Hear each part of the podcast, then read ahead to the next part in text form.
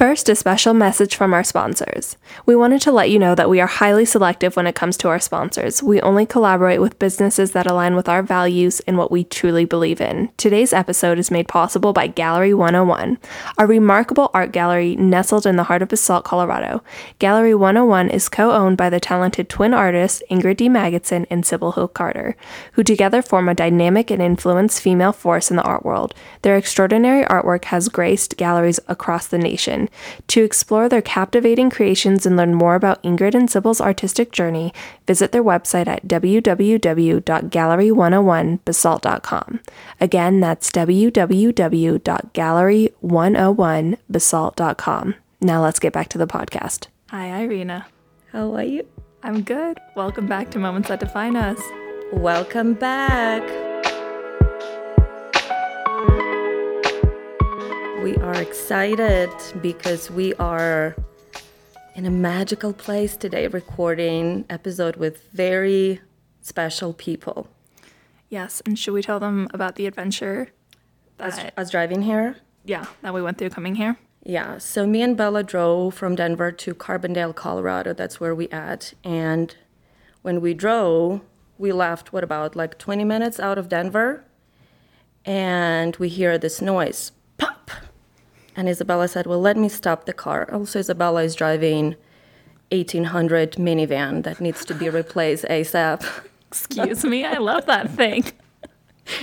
so she gets out of the car and we have a flat freaking tire and none of us know how to change the tire Yeah. did, so I'm on- did you know No. So I'm on FaceTime. We're on FaceTime with my dad. We're on the side of a highway. There's like semi trucks screaming by, Yeah. and one of the semi trucks stops, and this guy like comes out of nowhere, and he's like, "Do you ladies need some help?"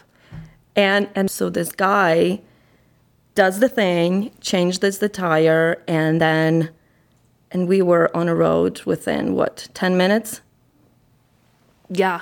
yeah so it's And it was it was funny because I feel like there's so I have so much expectations that I thought he was gonna murder us. So I have pepper spray and I like put it in the front seat as he was changing the tire, and I was like, "It's open, it's ready to in, launch." in case yeah and yeah, but he was just a nice guy trying to help, and it's just incredible that most humans are good humans. And Yeah, there. I feel like there's so much bad in the world that we hear, right? Because it's so loud. But then, it was just nice gesture from human to human, right? He stopped, he helped us, and um, it was really nice. It was really nice. So, it restored my hope in humanity. exactly. And speaking of humanity, should we tell them what we have going on today?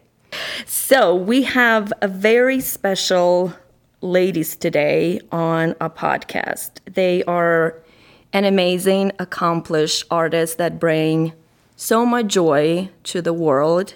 And Bella and I are lucky to know them personally.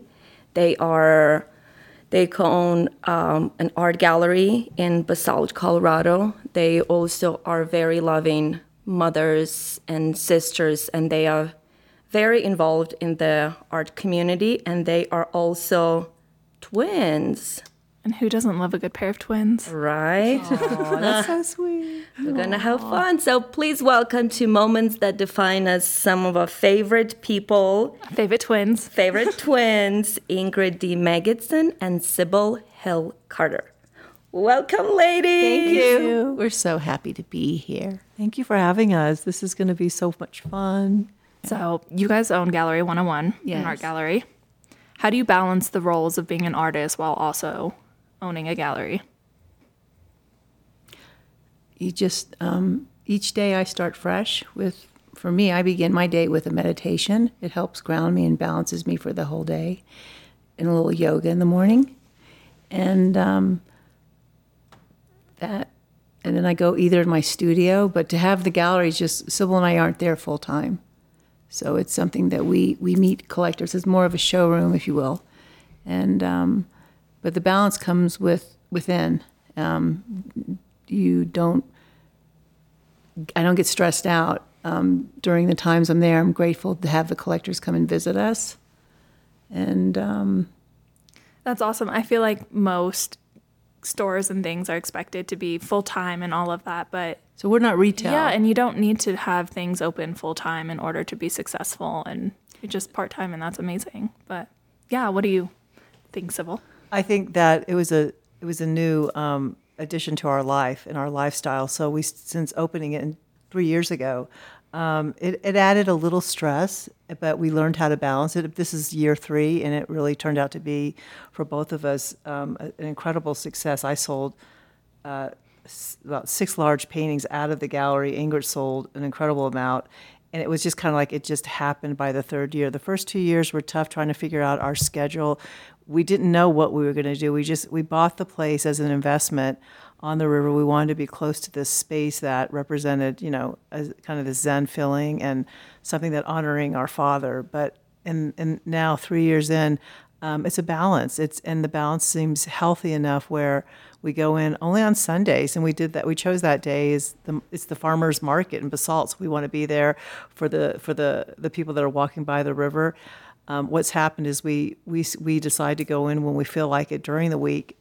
Also, like Ingrid said, to meet clients, but um, it's become busier. People are loving being outdoors and along this path. So it's, it's growing, and the town of Basalt is changing. Right now, they're doing all this construction. yeah, so it's just upgrading, and so it, as it grows, our business is growing.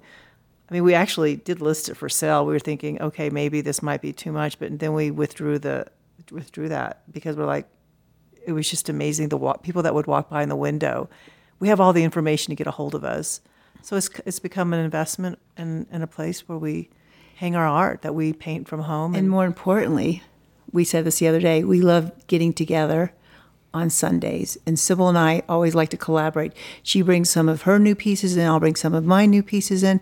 And we just love being together because that's what you said to me the other day. You go, we I don't want to give this up because had such a beautiful energy.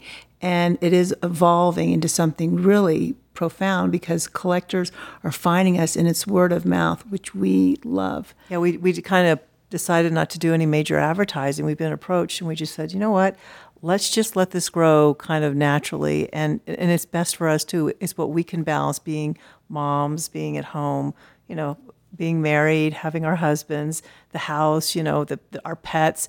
Those all everything that we we have in our lives, you know, we want to give hundred percent to and and love to, and and and just this- finding a balance. yeah, the That's galleries become that too. It, it was it was a struggle at first. But we also, because we discussed it, because we had decided in the beginning, oh, let's hire someone to, to run the gallery. But we wanted to be there because it's our work that we're representing.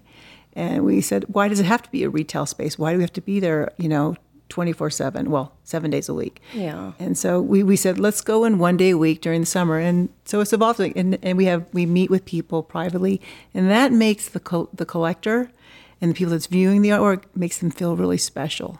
Um, I think we're creating what we want, and in doing so, the clients are saying, okay, it's kind of like on our terms what works for us, and so the clients are kind of abiding by that, saying, okay, oh, they're only there on Sundays, so we'll go in on Sundays, or we have to do it by appointment, and we're more than happy to go in like on a Wednesday or Monday, which I which has happened so many times this past summer, and meet the clients and Or in the wintertime too, as well. yeah, in the winter, I mean all year round. Yeah. Yeah. So we- we're having we're having fun.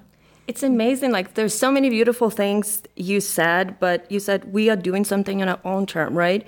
Because there's always this idea about how to do certain things, and you have to do X, Y, and Z. But you're doing B, D, and C, you know, and it's working for you, and it's like that. and it's yeah, and it's amazing. Another thing I really love what you said is that you're growing naturally, right? You're growing from from word of mouth. And me and Isabella talk also about this how, you know, we also wanted to grow naturally because if you become if something happens really fast, it goes up really fast, go go down really fast too. So um Another question I wanted to ask you you said you opened this gallery to honor your father. And I know that both of your parents are artists. Your mom is a fiber artist and your dad was an abstract artist, right? So can you can you talk a little bit about growing up with your parents and artists and how that inspired you and your creativity? Wow, that's a great question. That's just such a beautiful question because it's so so vast. Let me just inter- interject something because the gallery, when we were buying it, we loved the sound of the river, and our father used to do landscape art. In other words, he would go for walks up here in the mountains. He lived here for a while, and he would find a stone or a, or a branch and he would lay it down. And the next time he'd go for a walk, he continued to create these beautiful sculptural, nat- nat- natural sculptural elements into the earth. And when, after, you know, many, many walks in a certain area, you, we, he would bring us, say, look at this sculpture I made from just collecting work and just building it up. It was so beautiful. So when we bought, we, he loved to go into the river and he would sit on a rock and just sketch, you know, the landscape and the river.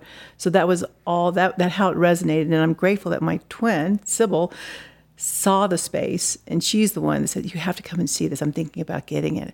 And I looked at it and I looked at her and I said, boy, oh boy, I said, if you want, if you're interested, I would love to go in this with you.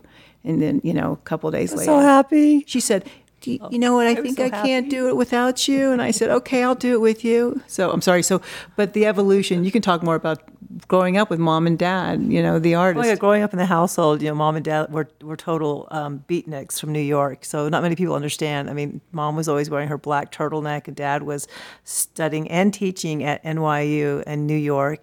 Mom's Jewish, dad's Protestant. They eloped, ran, you know, got married, and then moved to Dallas. Um, so here, here they are, you know, growing up, growing up with this like cool artists who are playing great music. You know, dad showing at the Dallas Museum, and then on top of that, raising a family of four it was like, what is he going to do besides showing art? Um, he started creating incredible art. He'd be in the garage. I'd go with him. We'd join Dad in the in the studio, watch and learn. Um, it was a business, and it was also um, intense.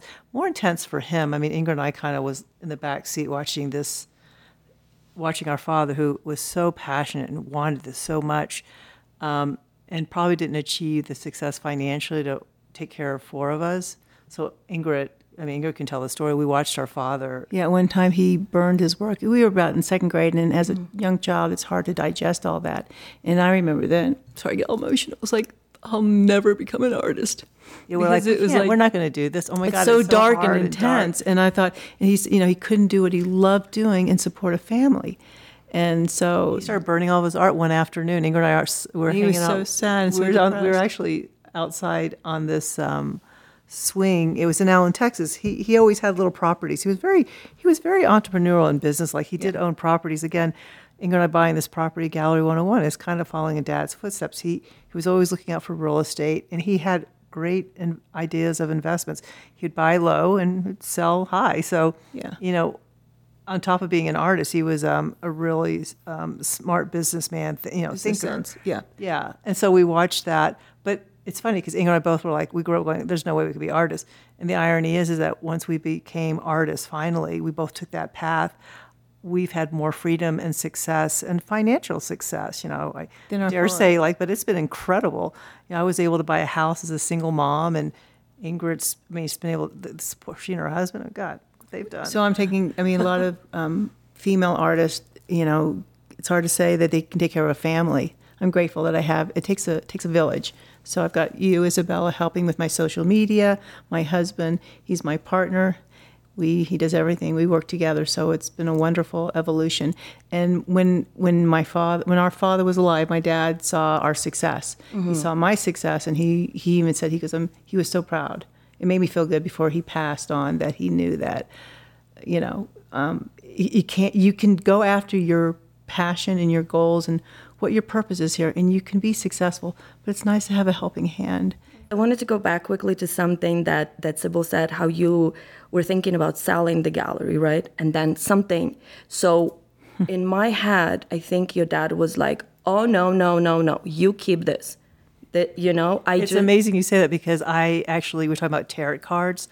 I have a little box, and I it was I laid down should I sell the gallery, and it was kind of questionable, but I don't do them all the time. I, I just have them there, like. But I was I actually prayed. I said, "Okay, God, you know, Dad included in that prayer. What's our path? Are we should we sell the gallery?" And I'm like, "It's just going to come to us." And all of a sudden, the following week, I get a call to come in because someone walked by the window. The, the gallery was closed. You know, we have our art on display. The lights are on. Has it has you know all this decal information about calls if you. And someone said, "How much is that?" How much is that little dog in the window? Window. No, it was a, it was a big painting of it was it was horses running. It was called at the beach. I gave her the price, and she said, "I'd like to meet you with my husband. You know, tomorrow. Is that okay? Is, you know, is this inconvenient?" I'm like, "Sounds wonderful." I go in. That moment, I open the door, and this other woman comes in and buys one of Ingrid's beautiful paintings, and then this couple that I'm showing bought my painting, and it was just like it just kind of seemed to show, show itself where we're not we withdrew selling the gallery because our success this summer was so astounding. Yes. And it's almost like I don't want to talk about it, but it was it, it gave us enough understanding that we got to keep this because we had we made enough money to keep our overhead for the next two years. Ah, the universe provides when it's necessary, and it came Thank forward. you. And, and so I think the hand of God and our Father was right there I think us. there's always angels helping everyone. You really have to ask for it. I mean, Would you call it? Would you call it your defining moment? That that that call that you got, that stopped you. yes, that's amazing that you would even. That's absolutely right, and I know this is the name of the the, the podcast. It really was a defining moment. Boom. And Ingrid, exactly, boom, drop the mic. Ingrid's like, and Jay were like, we're all like, just that one 20 minutes. I go in and I'll- we get two sales, and you know our prices are are you know are up there. You know, it's we have to price it to make our living. Right. Um, So it's just it, we're lucky. I mean, and Ingrid and Ingrid as a collector with her her collection and her art.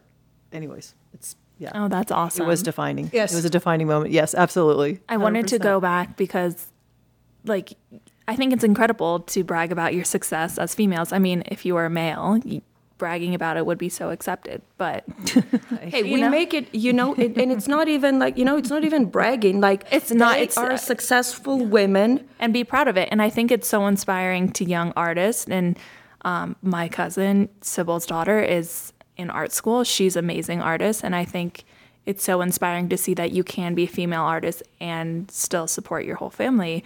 So I kind of wanted, you know, all the success. I'm curious if you can go back and explain like how it all started and were you successful from the beginning, kind of your struggles, like what was that moment when you made your first, you know, piece?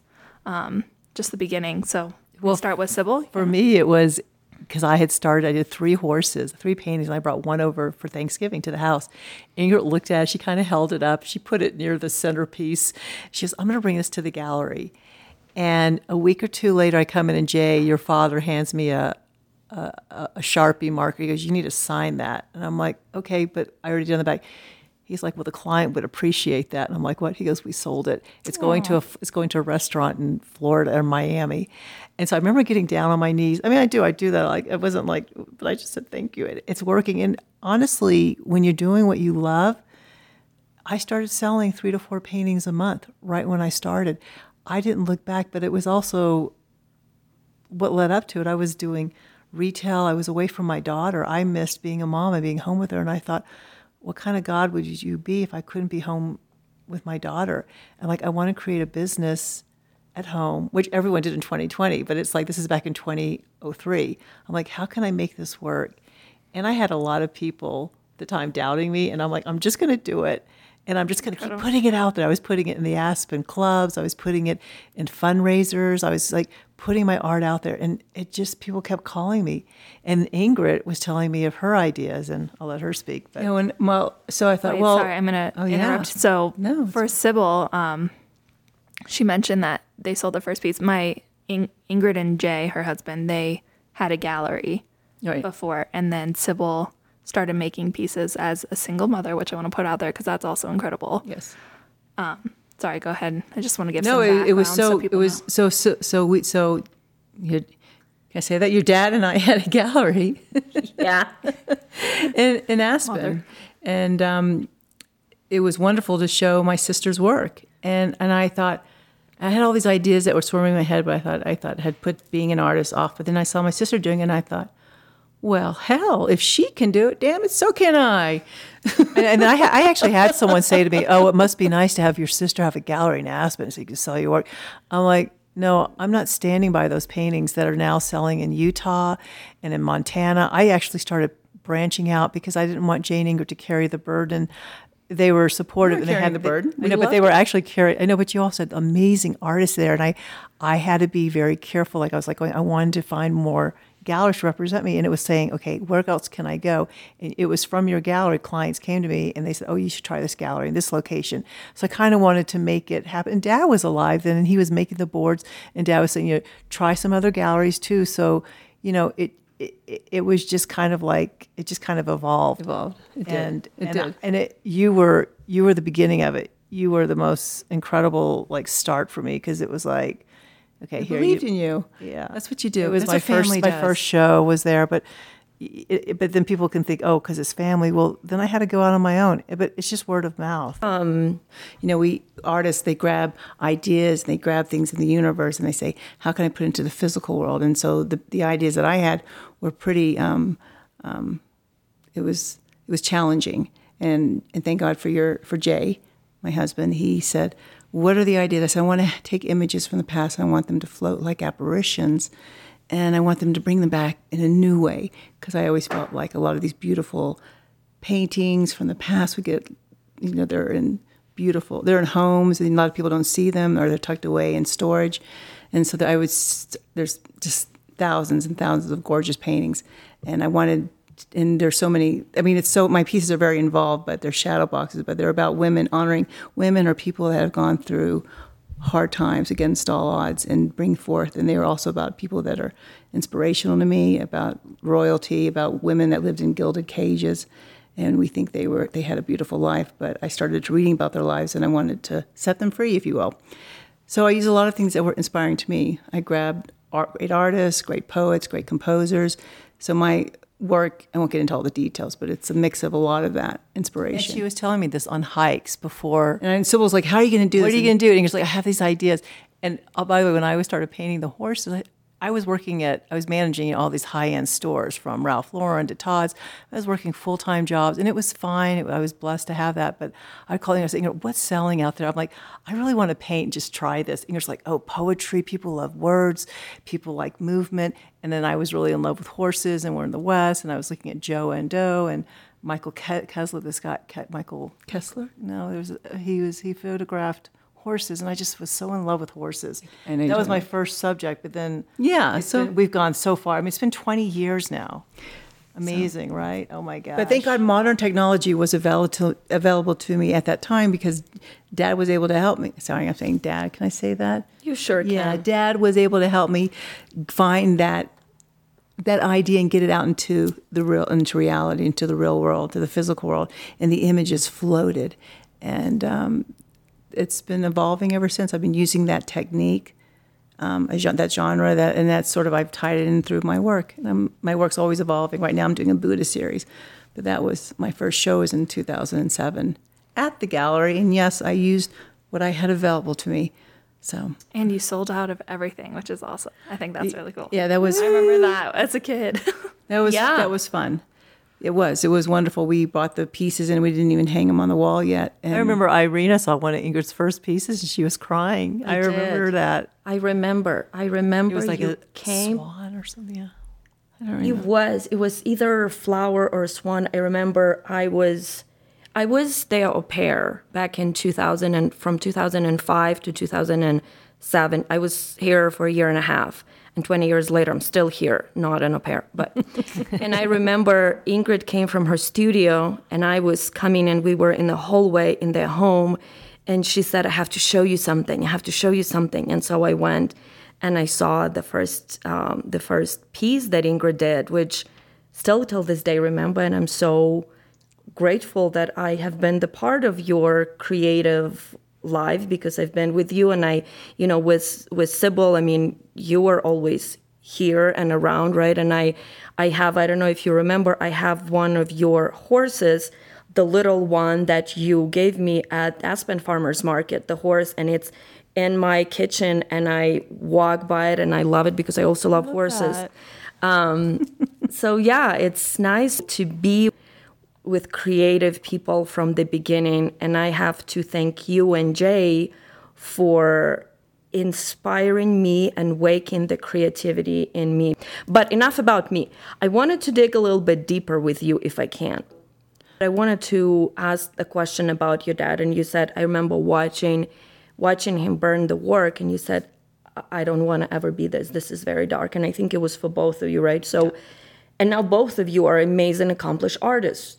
So, how, where was the defining moment? And we're gonna start with you, Ingrid, and then go to Sybil. But where was the defining moment for you, um, where you like, I think, I think I got to do this. I think I, I, you know, Didn't get me all upset. it's hey, this is moments that define us. We cry here, we laugh, we joke, we call each other out, right, Bella? And I'll tell you who it was. It was my twin, because I saw how I saw her creating, and she had no fear, and she just started doing it, and she and she was making a success at it. And you know, even though we had a gallery in Aspen, you know, we we it, there's hard times, and boy, those landlords like to charge you a lot of money. So we were. It was. It's tough, but I thought I want to go into that path. And I saw how successful my sister was, and I thought, you know, that was such a that was a turning moment. I thought if she can do it, I can do it too. And I thought I'm going to go in with my ideas, and then I had my husband say, I can help you with this. Let's let's figure this out.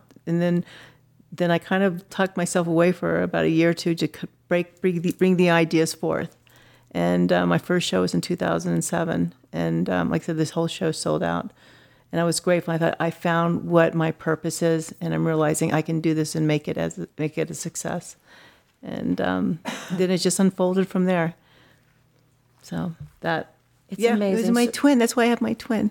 You listen, you listen to. She follows me. I was born first. she pushed me out of the way. We're gonna t- we're gonna talk about to that. It. I'm like, you're going with me to Europe to model. So that I'll never forget. When I, we were 17 years old, I'm like, you're going with me to Europe. and to I wanted to be a nurse. I was going to go to And so I dragged school. her with me to Switzerland and Italy. Boo hoo. We were on the runway. We had so much fun. It was challenging. It was very challenging. It was a challenging. great experience, but oh, wow. Oh boy, do, Do we have, have- stories? yeah, can- write a oh, book yeah, about we these have stories. So we I know there's so many. So they were models and they did all these things together, twinsies things. But Sybil, if you can also talk about your defining moment, when when was it for you? You're like, I've gotta I've gotta like was it was it something you saw? Was it something Oh my god! It was so. It was my daughter. She was. Um, she could barely talk. She, I think she was about two, and she was in bed at night, and it was dark. I was putting her to bed, and she looked. at- She goes, "Mom, do you see the horses?"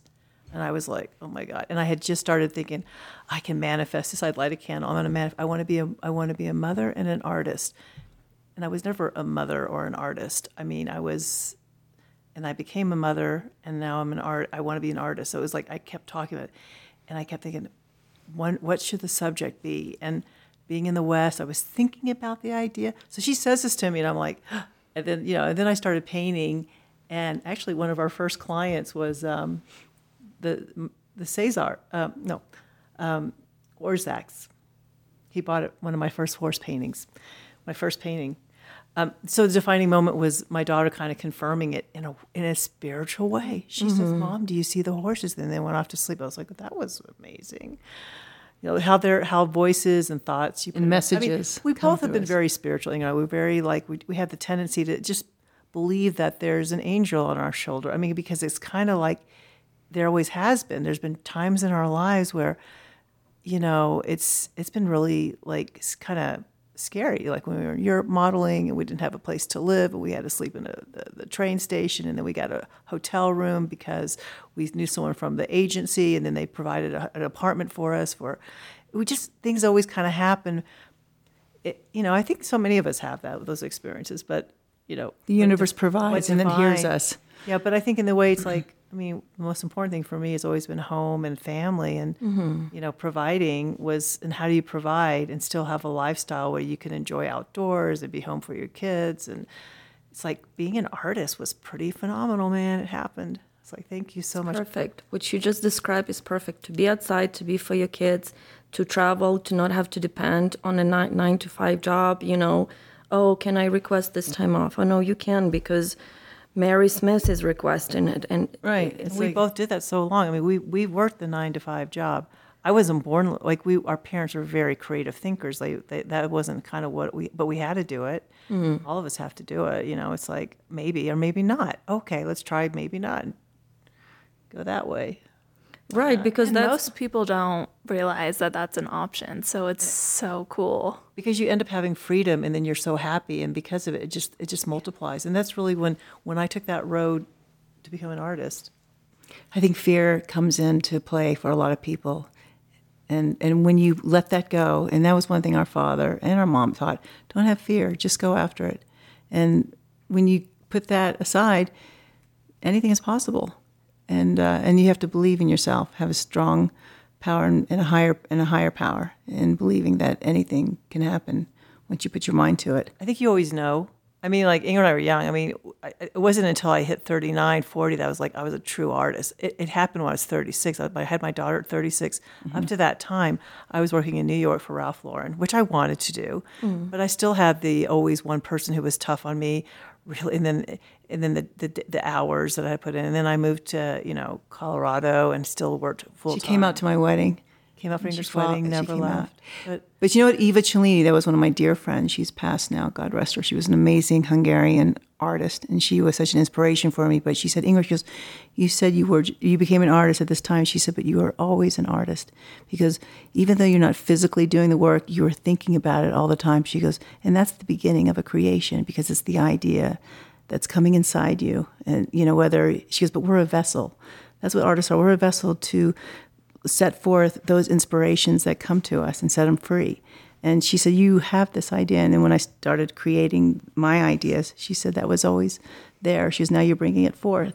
And there's a lot of people who want to be artists. You have to come up with the whole package, from wiring the back to presenting it to when a customer buys it, they want to put it in their house. It's like someone buying a beautiful blazer. It's complete. They can put it on. They can they wrap it up. They leave the store And they walk out. And it, that's the same thing too. We're we're busy. All the things I've done before this were were only leading up to like the complete package of the product because I still see it as a product. I had to make sure that product would be durable enough in Florida and sustain dryness in the in the in the in the West. You know, it's like the the fibers or I'm sorry, the uh, the paints and the the resins and the things that we used. We had a test product to Well, that was and that was so. Our dad had a frame shop growing up, so we learned a lot. I learned a lot about archival mater- materials, which is what I put into my work because I use real butterflies. So What's archival? Archival is materials like gl- certain glues that you can use, or certain um, certain adhesives that I have to use in my work. You know, my work. So it's like so I have to make sure that they're archival. But they last well, at least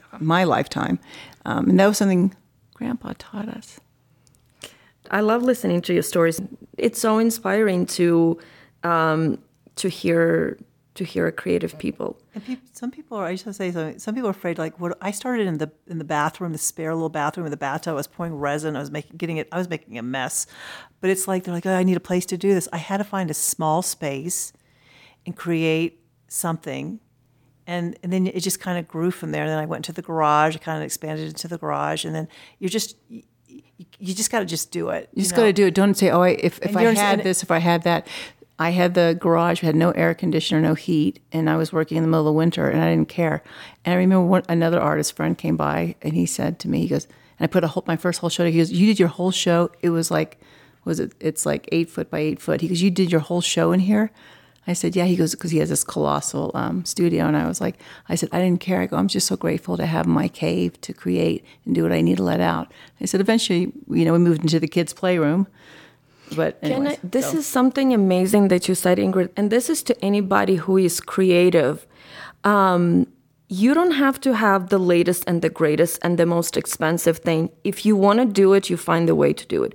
And if you don't want to do it, say, well, I need another 20 grand to buy this amazing paintbrush or this amazing camera to be a photographer or this amazing this, that, or the other. You can be that. If you have an idea, go after it. Don't wait until that whatever that you think needs to happen.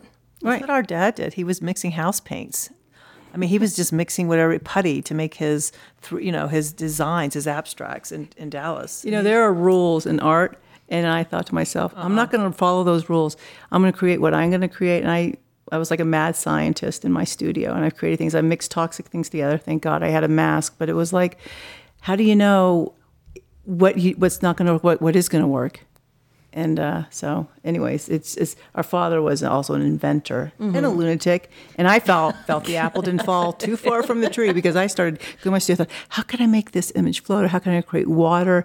And these are toxic materials, but let's see if it works. And so I did a lot of experimenting, um, and people that were artists or people that you know would take classes say you can't mix those together. And I'm like, that's why I don't take classes because how do I know unless I create it myself. You know how how if you take lessons sometimes, sometimes it stops you from growing and expanding as an inventor. I think that's so true. I think that's so true because to me, art is such a um, Self-taught.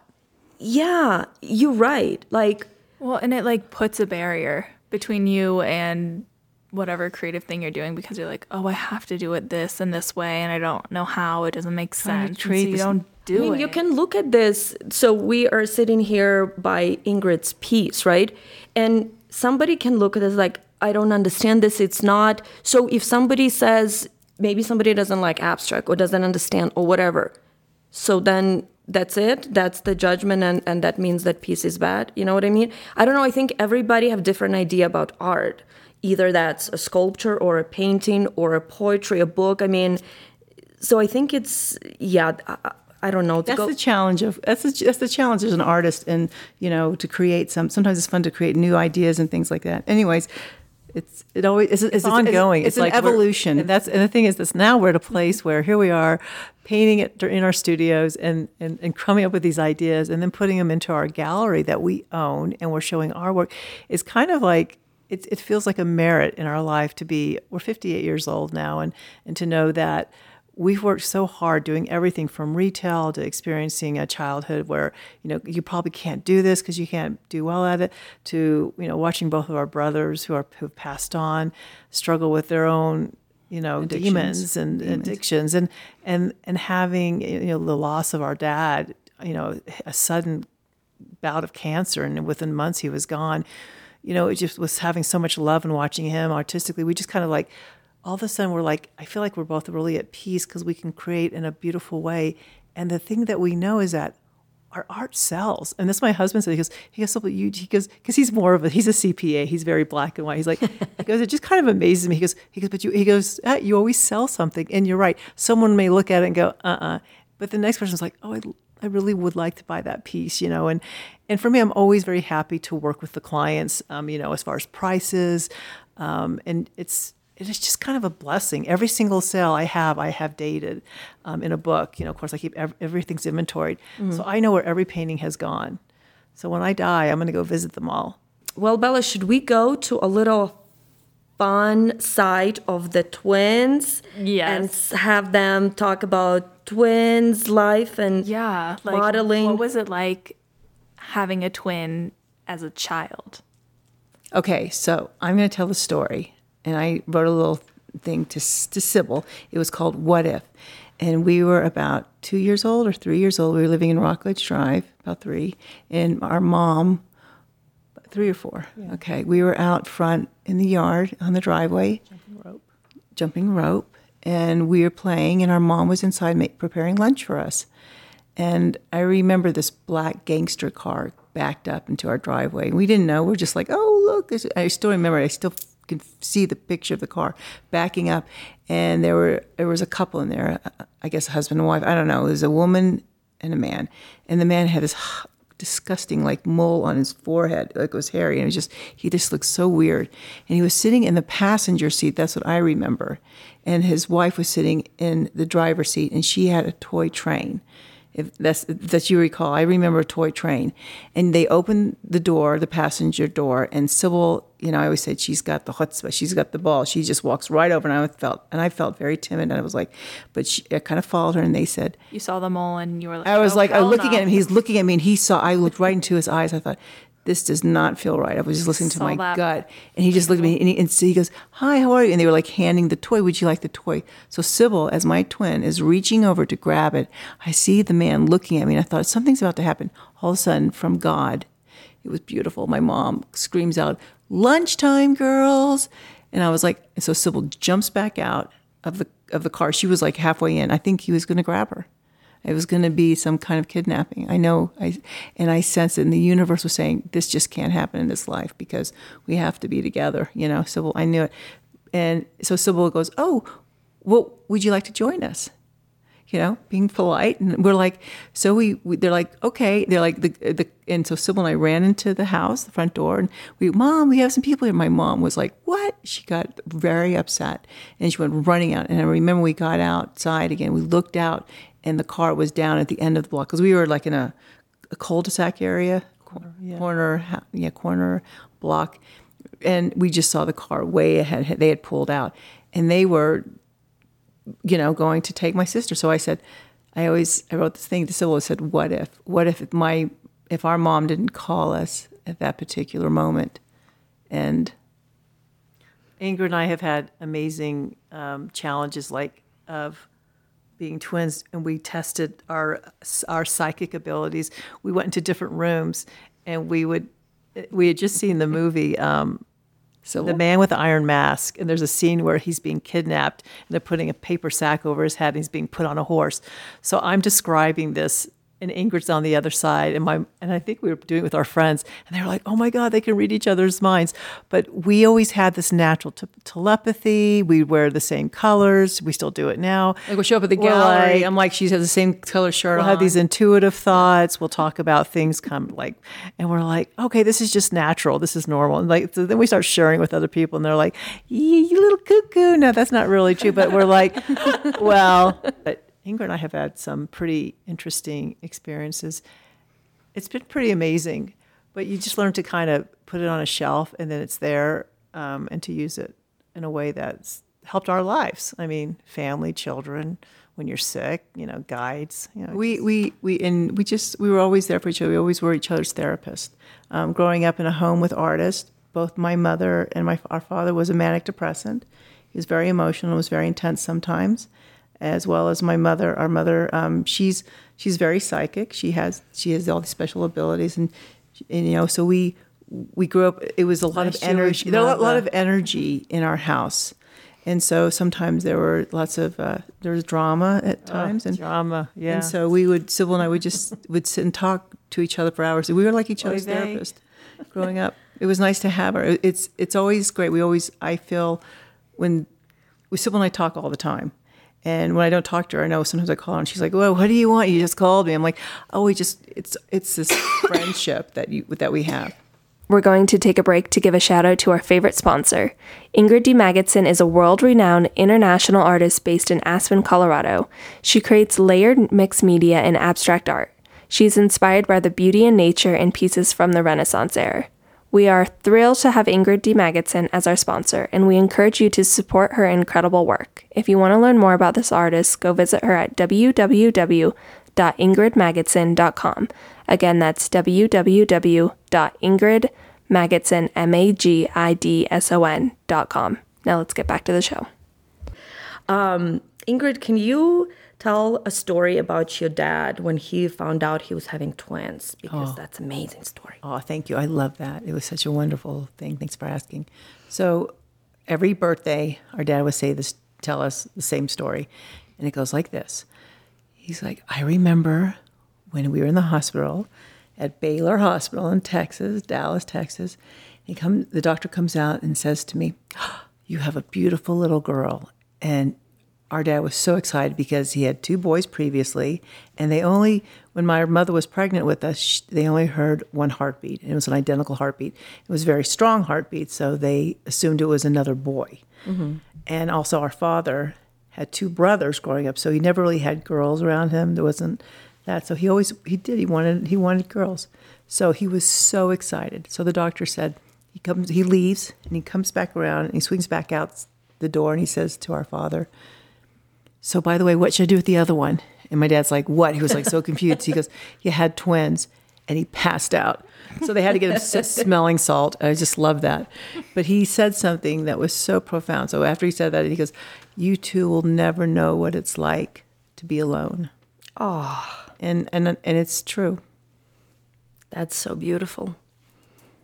Oh, true. Oh, beautiful twins. we were given a gift in this lifetime. They said because you did something good in your past, that's how you get twins. I was like, oh, that's so it's such a nice thought. Someone sold someone told us that. Yeah. Another It's set beautiful. of twins. You never know what it's like to be alone. Well, Speaking of being twins, do you have any funny stories where you could fool people because you were twins, or like? I have a great story. Yeah. And I have to thank my sister. She was very studious in school. Ingrid was amazing. She and I, I kind of would be drifting in the the clouds. So in third grade, it was Christmas break. It was about to come up, and Ingrid had just finished taking her test, social studies, and they were going into lunch, and then afterwards they were going to have this great Christmas party. I was going to take my cl- test in my class after lunch, and I asked her if she could please take the test for me because I knew she was more smart about this stuff. She could. She, I knew she would pass it. Of course, she did. She traded, and no one, the teachers didn't know, and she aced it for me. And I was in her class, partying, drinking Kool Aid, eating Christmas cookies. so and she was so. She was looking at me, snarling. But I still don't know to this day how I got her to do that. She said, she said, well, because she, I did the test. So I- I did a I've test in the able- morning, and they had a party, and then she had asked me, and I was like, and I was, we started laughing. She said, "It'll be fun," and I was like, "Yeah, I wonder if they'll know it." And I, it was, it was the challenge that was funny for us The because teachers were laughing because though. they didn't know, and so we switched, and I did it for her. But then I was like, kind of like, God, I missed out on having my holiday party. And then, then and then fast forward like in okay. like we're in high school and we're at a club and there was this Ingrid liked this blonde guy and she was too shy to go over. I said, Ingrid, I'll just go over there and just say I'm Ingrid and give him my number if should he ask. Sure enough, you know, we met or he Ingrid Ingrid, you know, they met and uh, he called and asked for Ingrid and it was So you pretended to be Ingrid. I pretended to be. Ingrid to give this guy her number and her name. And uh Did you ever go on like double dates and like We did that one time. We, time, we went on double days with, with some friends from from high school, and we were laughing because we had stopped off at to go to a restroom, and we started laughing. I said, "Let's just switch clothes and and switch on the dates." We just did that for fun because it was just something that we just like to do. that's so funny? I Did mean, they we- catch on? Yeah, we. I mean, eventually, I think, but it was just like it was just you know silly things like that. We would, I'll never forget her taking that one test for me and then that I remember that. But then the twin thing, I know you were talking about Europe when we were modeling. They played on that because we had this Barbra Streisand look, and they had us on runways with like I would be wearing pleather, and Inga would be wearing the real leather. They would do comparisons and Oh, fun. and, and, and magazine ads, and then like, can you tell the difference? So they used the twins for for a lot of that kind of comparison. There's that one ad we were wearing a pink dress, like it was like I was wearing a Valentino outfit, and um, and she had the imitation outfit on. They said which one is the two thousand dollar one and which one is the two hundred dollar one. It was that was always fun. We did it in the Dallas Morning News or Dallas, uh, and also Texas Monthly did some things. We did, we did you know a lot of layouts with that. Oh, that's fun. That was always fun. Yeah, the twin thing kind of was fun in the fashion world for us. We were able to do a lot on the runway, and we like to dance, so we would kind of move and dance together. And you know, we grew up. That was our first job, kind of. It was. I mean, we were we were Mo- modeling. modeling was your first job? yeah, we were. I mean, together as twins, we were modeling when we were fourteen. We got asked to do uh, fashion shows, and Well, remember the so Sybil and I were in a mall, and we were 13 going on 14. Uh-huh. How and, is and, I'm a sorry, man, Ingrid? How is everybody gets discovered in the mall? I feel like I know, back, right? back in the old days right? because everybody's like, Remember? yeah, Tom. No, actually, we were fifteen going Such on sixteen because we had to be legal to go into the club. No, we weren't legal yet. Yeah, so our mom and dad had to be there. We were at Feathers at the Dallas. Uh, Papagayos. at Hi- Hi- yeah, it was the Hyatt Regency Hotel off of Highway 75. That was our first modeling job, and our parents had to be with us, and we were modeling. They wanted us to do. Yeah, we got discovered at a mall, Richardson Square Mall, or was it? Oh, North Park Mall. And there was a gentleman. He he was he was our kind of like our Mark agent. Story, Mark Stone. Mark, Mark Stone. Stone or something. I don't know. He, he became our agent for a while. Probably not around anymore. okay, so you are in the mall doing shopping with your parents, mom, your mom, and then what? The guy comes to you. Yeah, he says he goes, "Would you guys like to be models?" And we were like, "Okay." We just sort of we we did a few things with with a certain agencies. There's one called Kim Dawson Agency, was a very big agency in Dallas, as well as Sarah Norton. We worked with these agencies. Okay. but um, but he said I want to use you guys as um for some dancing and things like that. So we agreed to that, and we actually started working with we, we were called Davidson's Double Trouble, and it was what was his first That was? Davidson's dynamic duo. It was Scotty Davidson. Scotty Davidson. He was dating one of the Dallas Cowboy cheerleaders, and um, Debbie Causey. was Debbie Causey. beautiful. She was a she was the long blonde quintessential Dallas cowboy cheerleader. Yes. She was on the, in the poster. She was the center one. And so he- back in the seventies. yeah, and he was a great dancer, and so they he so our agent Well, started. We were modeling and dancing, and Scotty noticed us and said, "Would you like to?" And it was when dancing was a popular thing. It was when Saturday Night Fever came out and dancing, you know, on the disco floor. But this person was doing fashion shows and representing beautiful boutiques in Dallas, and had about a, about a dozen models, and they would go out and kind of do a dance and model the clothes, and that's how we got discovered. And we were So we came and danced. So we were dancing at that, and then we got discovered by Scotty, who approached us, and and said, "Can I make you guys my partners?" So we were on either side of him, and we would do these great sets together. Um, w- w- one was with Heard um, it through the grapevine. We were doing. Olivia Newton-John and I mean, just like old, you know, 50s and 60s and 70s. But they were doing some serious dancing, and, and we were asked to travel to Mexico. We did. We we we we we traveled, and we were we were. mom would dancers. come with us. Yeah, our mom was with us. I mean, yeah, we had interesting. Fun things. Fun mean- things. And then you went to Switzerland, right? We Well, after graduated high school, that was high, yeah high school. We, we we modeled through high school. We were in a lot of music videos. We did things for Bobbie Sue, the song by um, what's the name of the group? Um, Can't remember any of that.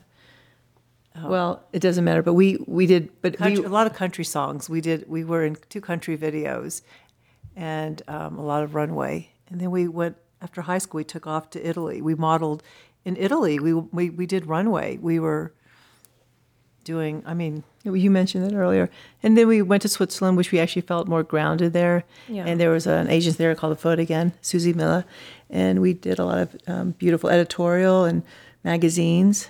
Sybil got to model for Ferragamo. I remember that she got, you got to work in. Oh, that was in Florence. Yeah.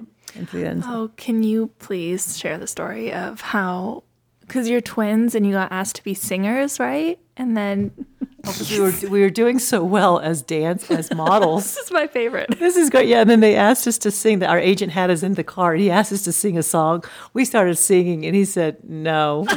Yeah, it was like Stick no, to dancing. stick to dancing. He was like dancing he and was, uh-uh. modeling.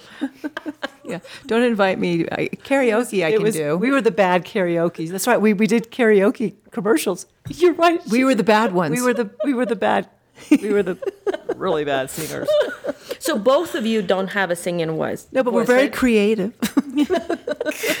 We can paint. You can paint, yeah. There you go.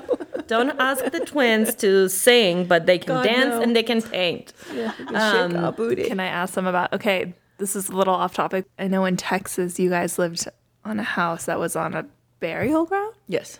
Did you ever experience anything spooky? Yes. So Sybil and I lived. In, it was in Texas. It was Greenview Circle. And uh, growing up, I remember when they were digging the pool. I remember they came across a lot of bones and things like that. I remember they that was discovered, and I Arrowheads. arrowheads and things like that. It was a burial site. Um, Sybil and I would hear noises in the middle of the night, um, things that were not of this world, and we you just it was just you, we sensed it because we're very in tune to that other side.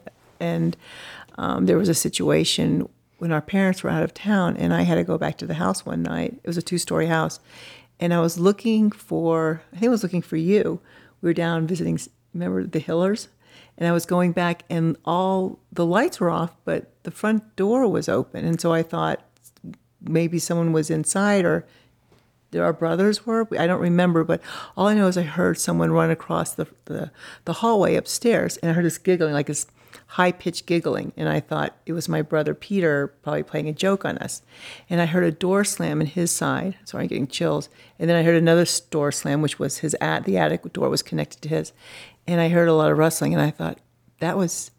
I thought, and I started going upstairs, and I heard it come running. I thought, that's not my brother Peter, and that's not that's not human up there. That's that's an that's an entity or something. It was so. I was startled and I froze. My hairs on me stood up. I'll never forget that sound of that laughter.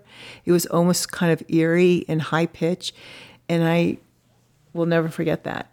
And I went running outside and just running down the block. And, and, I, and I found out later that both my brothers were actually visiting a friend. They were never there. It wasn't them because I, cause I thought it was them playing a joke. Thought Maybe it was them playing a joke. But, but things would happen. I remember when I would wake up sometimes in the middle of the night, I would go into a trance and I'd walk around the house. There were there was an energy there that was intense, kind of dark. And my mom sensed it too, and so did my dad. I think there was a lot of energy there that was pretty intense. I think it was well, just us Americans have just like taken over these Native American grounds, and it was Yes. probably a sacred land that wasn't supposed to be. I agree. Buried. Yeah, I agree. That's it was it was a spooky. he- there was a lot of heavy heavy uh, negative energy there. Well, ladies, so to wrap up our episode, we like to do the speed round. So we tell you a word and you just say what comes to your mind. Okay. Okay. So the first word is creativity. Sybil. Daughter, paint.